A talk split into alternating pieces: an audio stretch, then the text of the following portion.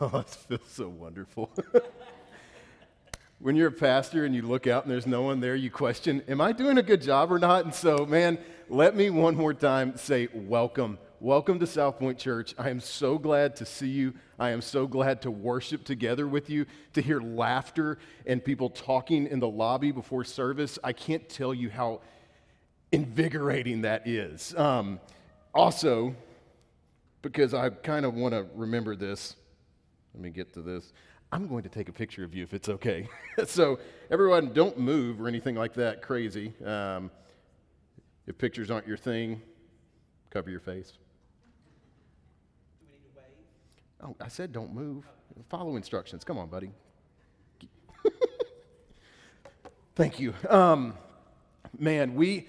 We have been looking forward to today for weeks and weeks and weeks, all right? I think we're all kind of in agreement on that. Weeks ago, we had to make the decision, and we kind of followed everything and said, okay, we're just going to be online. And, man, that was hard. It's different. If you're online today, thank you so much for joining us. We are going to continue to do this because we know that we actually have an online community out there. And so our church grew a lot in a, in the span of a couple of weeks. But at the same time, we, we looked forward, didn't know when it was going to be, but we knew there was going to be a day where we could come back together.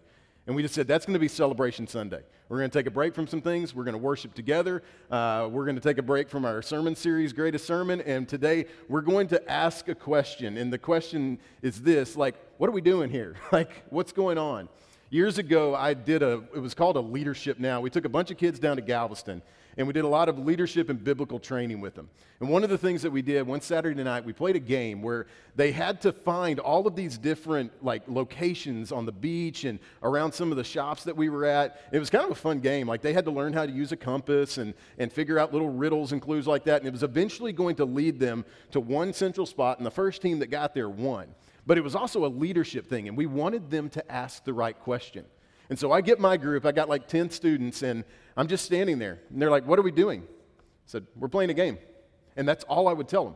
I wouldn't tell them anything about what they needed to do. The idea was someone's going to be the leader and step into that. And finally, was one little girl just lost it and was like, are there instructions? And I went, why, yes, there are, because I had the instructions in my pocket the entire time. So she starts reading it and figuring out, oh, this, uh, it keeps talking about, is there a compass? Oh, and my buddy pulls a compass out. He's like, it just so happens to be right here. Like, you had to ask the right question. And when it comes to church, like I've had weeks and weeks of trying to think and think through, like, what, what, what is the church? And that turns out that's not the right question. The correct question is, who is the church? And this morning, as we begin to gather back together, I want us to focus and think about what is it that we do when we come here. Like, the question is not, what is the church? Who is the church? Now, when we ask that question, who is the church, there's two answers that come up. The first one is this. There is a universal church. There's the church universal. If you look in Ephesians chapter one, Paul writes this. He says that he worked in Christ when he raised him from the dead and seated him at the right hand of the heavenly places, far above all rule and authority and power and dominion, and above every name that is named, not only in this age, but in the one to come. And he has put all things under his feet, and he gave him as head over all things to the church, which is his body, the fullness of him who fills all in all. So when we talk about that, he's talking about the church universal. This is what we say, the, the capital C church, the big C church. And in this sense, there aren't churches, there aren't denominations. There's one body, there's one people united together with Christ. And he says not only in this age, but in the age to come. When he says this age, he's referring to basically all of human history on earth, which has lasted from the time of, of Adam and Eve to this exact second today, and as long as he sees fit to let it be there. That's this age. He says not only this age, but in the age to come. Like, the church universal is going to exist for the rest of eternity. Because one day, in the perfect moment, God's going to look to his right, and he's going to go, it's time. And Jesus is going to rise up. And there is going to be a trumpet that rips through the atmosphere and this sound, and people are going to look up. And some people are going to look up going, I'm confused. And some people are going to look up going, yay! And Jesus is going to take the church back, and the church will continue in that age to come. But even in this age, I want you to imagine just how big this makes the church, just how big this makes our family. Our family is made up of billions of people that you don't even know. People could walk through that door right now and be a part of this body. Like this guy could walk in and he would look a little rough. Like his face, actually, you would go, man, have you been in some fights? Like, what's going on? Like, it, something doesn't look right about you. But then this guy would start to talk and you would go, oh, my soul, I want to listen to every word this guy is saying, because it would be Paul. Paul, this apostle who wrote so much of the New Testament. We're going to read him all over the place today. Like, he wrote all of this, and if he walked in, he's part of the same family and body that you are. And then another guy could walk in, and at first you'd be like, oh, this dude smells. What's going on? He smells like fish. It's Peter.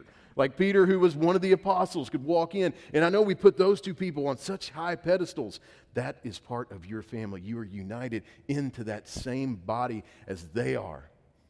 Someone could walk in, and we'd laugh at his name because his name's Polycarp. He was a bishop of Smyrna a long time ago. I know that sounded like I just said a Pokemon. That's an actual person in the family of God. He was a great leader. He was martyred for his faith. This guy could walk in, and he'd have a scowl on his face, and he'd look a little bullish, and he'd be trying to nail stuff to the door, and we'd tell him, hey, we're not that kind of church, because it's Martin Luther, this guy who dramatically changed Christianity for all of us as we're in here today, because this is a Protestant church. And we recognize some big names, but think of all the billions of other names. Think of the person that was really influential to you in your faith. Because I think of, you make this harder. That's my mom.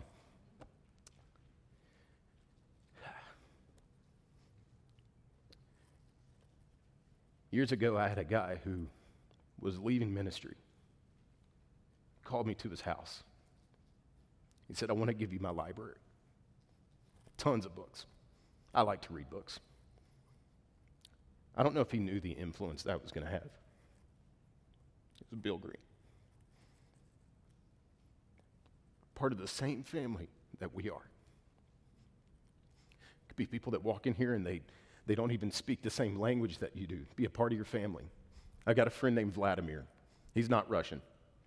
I think only Russians are named Vladimir, but I've got a friend in Venezuela named Vladimir. He's one of our brothers and family.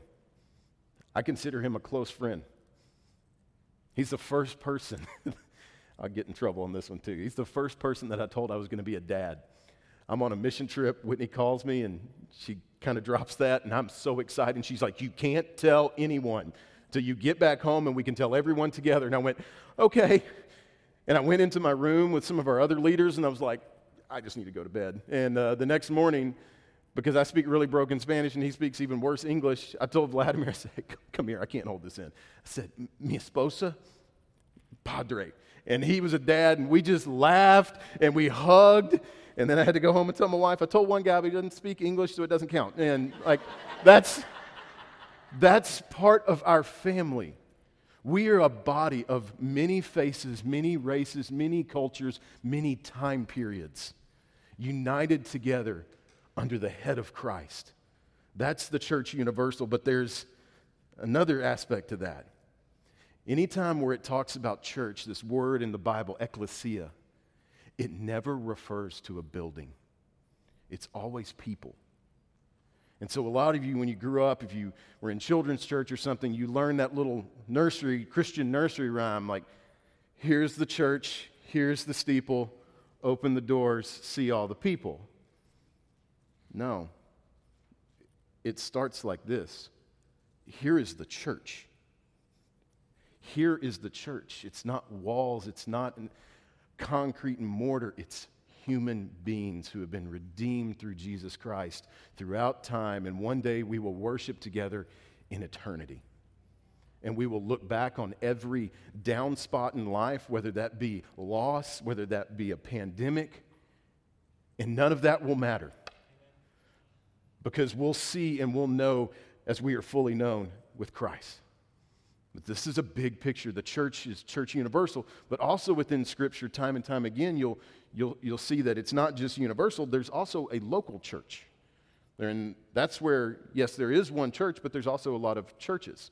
Throughout Scripture, Paul talks about, hey, the, the church in Jerusalem, the church in Corinth, the churches in Asia, they greet you. There are these local bodies that come together, and this is where we find ourselves today. We are a local church. Welcome to South Point Church. We're local to Abilene. Now, we're beyond it a little bit when we go online, but we are a body united together. And here's also something that changes over the last number of weeks as we've looked at church and we've thought about Christianity and we've, we've had time to think and sit. There's some changes that have to be made. Casual Christianity is something that needs to go away. The idea that this is just some social club or some place that I go on Sunday, this is a terrible social club, right? You have to wake up on your day off early. You're expected to be clean and dressed up somewhat when you come in. At some point, they're going to ask for money. Like, this is a terrible social club. It can't just be casual Christianity. It's got to be something more. We've got to know that we have a purpose within this. And so, what makes a local church? Like, just in a little bit of time this morning, I want to talk about what makes us a church. And this is a question that churches everywhere can ask. So, the first one is this. The church is made up of believers. It's made up of believers. Look in John chapter one. In John one and verse twelve, he says, "But to all who did receive him, who believed in his name, he gave the right to become children of God, who were born not of blood, nor of the will of the flesh, nor of the will of man, but of God." When it comes to church, there's lots of people in churches. But what makes the local church the church is people united together in a relationship with Jesus Christ. Believers make up the church because it says Christ is the head of the body. Believers become that body. And so the moment when someone says, hey, I realize I have walked my life doing it my way and it's just not working. I still feel this emptiness in my soul. I feel something is missing. What is it? It's Christ. And the moment that a person says, I want to turn away from that and I want to follow Christ, in that instant, they are made into a new creation. They are brought into this body. And so for thousands of years now, there have been these moments in some person's time, in some time period, in some other place in the globe where they said, I want to follow Christ. And that person became part of the church. That person became part of this family that we look at that is vast. But in order to be a part of the church, it starts with that relationship. And that's one that everyone has to individually look at. This is not some inherited genetic thing. This is something where you have to go, okay, where am I with Christ? Do I know him? Do I know him personally? Not just believe in the existence of something, but do I know him as my Savior? Do I look at him and say, Jesus Christ is Lord? Because when a person can do that, then they are part of the church. Next one is this. The church must assemble regularly. Look in Hebrews chapter ten. If you want to follow along. In Hebrews ten, the writer says this. He says, "And let us consider how to stir up one another to love and good works, not neglecting, uh, not neglecting the, or to meet together, as is the habit of some, but encouraging one another. And all more as you have seen as the day drawing near." Like, we've felt this for weeks now, right? Now, this was one we said, hey, we're going to do some things. And so we, I didn't ever feel like my rights were being infringed in that sense. Like, we were just kind of trying to help do some things. But eventually, it's one, you start to feel that angst of there is something about coming together as the family of God, as the church, to sing to him, to fall in love with his word, to do good deeds. All of these things, like we know we have been called to worship together. There's just something about corporate worship. You feel it this morning, right? I'm telling you, listening to other people sing, not just me, is glorious. It's a great thing. I felt bad for the band for the last ten weeks because I'm at times I'm the only one in here, and it's like, sorry, that's why I'm not in the band. Man, you feel that. You feel that companionship. You feel that sense that, man, I haven't seen my family. If you've ever had a trip where you had to go away for maybe a couple days, or maybe it was longer, I know this is Abilene, I know we have military, and so there's that sense of deployment. You start to miss your family. You start to miss talking to them. You start to miss laughing with them. And those times when you finally get home, like I've been on trips, and, and one of the first ones I went on when I had kids, Logan was really young, like infant. And I was petrified because I was gone for like ten days. I was terrified that he was not going to remember me. And I remember holding his face, and he looked at me and he laughed. I was like, thank God. I've missed you, buddy. Like uh, you, we feel that. And so as a church, we are called to assemble together. And we'll talk more about that in a second. The church also must gather together for worship. Romans fifteen, Paul writes this. May the God of endurance and encouragement, man, I am so thankful he is the God of endurance and encouragement the last couple of weeks, grant you to live in such harmony with one another, in accord with Christ Jesus, that together you may with one voice glorify the God and Father of the Lord Jesus Christ. Therefore, welcome one another as Christ welcomed you for the glory of God.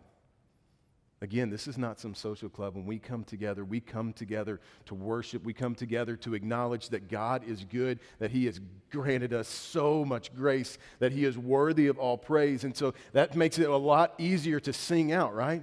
There are times where it's hard to sing a song, but when it comes to worship, man, when we reflect on all that God has done for us in the past couple of weeks, for the rest of your life, for the days to come, for all eternity, when you start to think on that, man, it is much easier to sing, how marvelous, how wonderful you are. And we're called to come together. And I love it when, when a, God brings a body together that, man, it's different ages, it's different races. We come from different areas. We've got people that were born in other places, and God was gracious enough to bring you to Texas. Amen. What unites that? When you've got someone that goes, I love sports, and you got other people going, why do people get paid to kick a ball? You got people that go, man, I like this style of music, and people go, what is that screeching in my ears? We got people that love to be loud, and we got people that go, I'm a little more quiet. What, what unites us? It's Christ. That family, that body coming together and going, hey, we come from lots of different backgrounds, but we've worshiped the same God. And so we cry out to him. We reflect on who he is. We worship. The church also has to preach the word. Peter says this in First Peter chapter one. It says, having purified your souls by the obedience to the truth for a sincere brotherly love, love one another earnestly from a pure heart, since you have been born again, not of perishable seed, but of imperishable, through the living and abiding word of God. For uh, for all flesh is like grass, and all its glory, that's too small, I'm going to have to turn around and read that right here. Uh, all flesh is like grass, and all its glory like the flower of grass. The grass withers, and the flower fails, but the word of the Lord remains forever. And this word is the good news that was preached to you. For two thousand years, actually longer than that, we'll take the Old Testament and we'll add a couple more. This is the primary way that God has communicated truth to his family and his children. And so we hold this in high regard. That's why I've told you, anytime anyone is standing up here, we will walk through God's word. We say, if you look out in the lobby, one of the things that we say we're committed to is we're committed to God's word. If the word isn't preached, it's not a church. And so there's places out there that are very dangerous because it's not preached or it's misconstrued. And it's dangerous on a level that extends to eternity. And so we say this is important. Anytime we're gathered together, there is always going to be some form of worship. As we worship together, we're always going to examine God's word because we know that it's good, it's convicting, and it changes lives. And so if it's not preached, it's just not a church. And the last one is this. This takes place under duly appointed leaders. In Acts chapter fourteen, Paul says, and when they had appointed elders uh, for them in every church, with prayer and fasting, they committed them to the Lord in whom they had believed. throughout the existence of what we call the, the, the church, you know, last couple thousand years. God has raised people up, put a calling into their life, and has led them into places of leadership. And I remember what this looked like for me, and it's interesting to be here because I grew up in kind of central East Texas, almost like a whole different state. And for some reason, when I was in high school, we would drive all the way up past Wichita Falls to Lueders, Texas, because there was a camp there. And I remember sitting outside of this ratty cabin that smelled of young boys' B O and shame, and talking to my student pastor and going, I feel like God's calling me to ministry. Now, I didn't know that one day I would not be very far from that camp doing what I'm doing right now. But I remember very, like, I've never heard God audibly speak to me. That was the closest.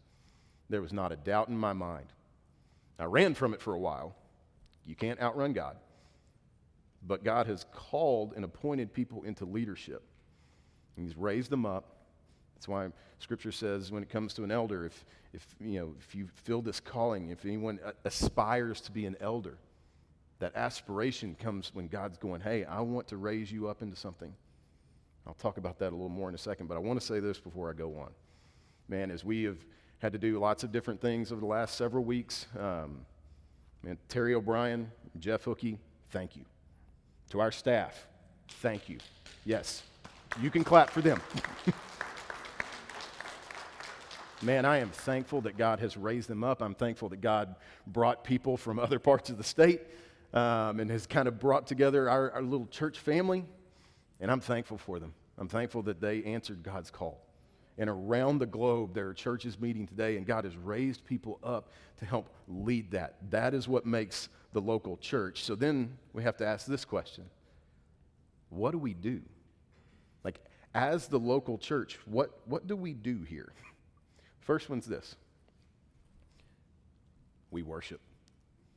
I know I mentioned that a moment ago, but man, when we come together, when we enter into this building, it's not that it becomes the church. We bring the church inside, and we worship. And so we worship through song. We worship through reading God's word. We worship in serving. We worship in fellowship. We worship in giving. In everything that we do, we worship. That's why this idea that, man, church is kind of this dead, gloomy place, it was never intended to be that way. I love a lot of Puritan theology, but I look back at how they kind of came into a worship service, and I'm like, let's spice it up, people. Come on. We worship. Also, we do good deeds. Matthew five sixteen, it says this. In the same way, let your light shine before others, so that they may see your good works and give glory to your Father who is in heaven. If that sounds familiar, it's because that's in the, the uh, Sermon on the Mount. We talked about this. I won't give you the whole sermon. So I'll say this, though. As a local body, we have most certainly been called to do good deeds. Why do we do that? So that people look at us and go, man, you're such an awesome person. No. We do it to become, how did I write this? We do good deeds to become the window in which the world sees God's glory. They see Him through our actions. And He says a number of times, and all through Scripture, He talks about good deeds, good works, and things like that. He says, hey, I prepared those even before you got there. Why? So that people would see God's glory, and they may give glory to your Father who is in heaven. We have been called to leave this place. We come together, we worship, we fellowship, we laugh, we sort of hug. Now I said it online. Um, we do all of those things, but church doesn't just stop here. Church, church happens all out there. And so when we leave here, we look for the opportunity to do good works so that we can point people back to God's glory. Unfortunately, there are a lot of churches that are dying. The reason that they're dying is because they're not showing any evidence of how glorious God is. And so that's I'm thankful for this place. Like, I don't feel like we're dead. I don't feel like we're dying. I feel like, man, we are actively looking. What can we do to impact our community? What can we do to impact my neighbor? What can we do to impact my own home?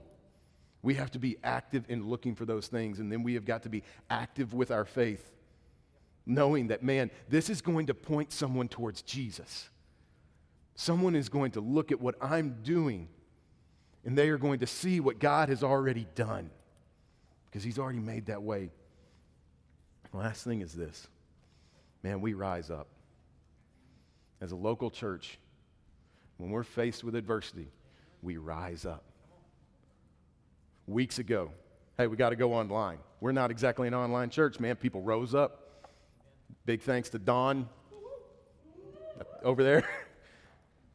Got a lot of different systems so we could do that better. People rose up. Our musicians had to come up with different things to do. They rose up. Our pantry, we were still going to make that happen. We had to get creative. People rose up. Like when the church is faced with adversity, it rises up. And so I want to put this out there. I feel like God is calling some of you to rise up. When it comes to serving, when it comes to leadership, when it comes to being a part of duly appointed leaders, man, what is God stirring and doing in your life? What have you maybe been running from? Because I shared that earlier. I ran for years, didn't want to do ministry. Had stupid phase, came back. Okay, I'll, I'll be the best volunteer that church has ever had, God. And finally, I just stopped running and was like, oh, it feels so good. I feel like God's calling some of you to rise up at South Point. And I would say, listen and be faithful in that. This is not casual Christianity anymore. This is about taking big steps forward, because we've seen there are a lot of hurting people out there. There has never been a better time for us to rise up and impact our community and impact the nations. But it's going to take you stepping out in faith. It's going to take you stepping out to be more than, man, maybe you think you can do, but God equips pretty well, right? If the Holy Spirit is equipping us with these spiritual gifts, it's silly for us to go, I can't do that. Let's be faithful. Let's continue to be the local church here that worships together and praises God, all for his glory. Let's pray. God, we love you. God, if there's someone listening right now or watching right now, and they've never felt like they were part of a church because that believer part was missing, God, I pray that you would be all over them. God, that they'd, they'd be uncomfortable. But then you would just calm them and say, I'm right here. If you've wrestled with that of, man, I just never felt like I really knew him, it's not some crazy hocus-pocus thing. It's acknowledging, yes, I know that I'm a sinful person. I know that I've messed up, but I want to turn away from that. I want to follow Christ. And so if that's you today, I would encourage you, put that on a card, talk to one of our staff. We want to celebrate that. We want to walk with you through that. And as we are the church, God, I pray that we will rise up. That we'll look at our community with the eyes that Christ had. And we'll have compassion. We'll have a desire to, to love them well. And God, thank you for the body. God, I'm thankful that we can be here together, cry out to you. I pray we never make light of that. We ask all of this in Christ's name. Amen.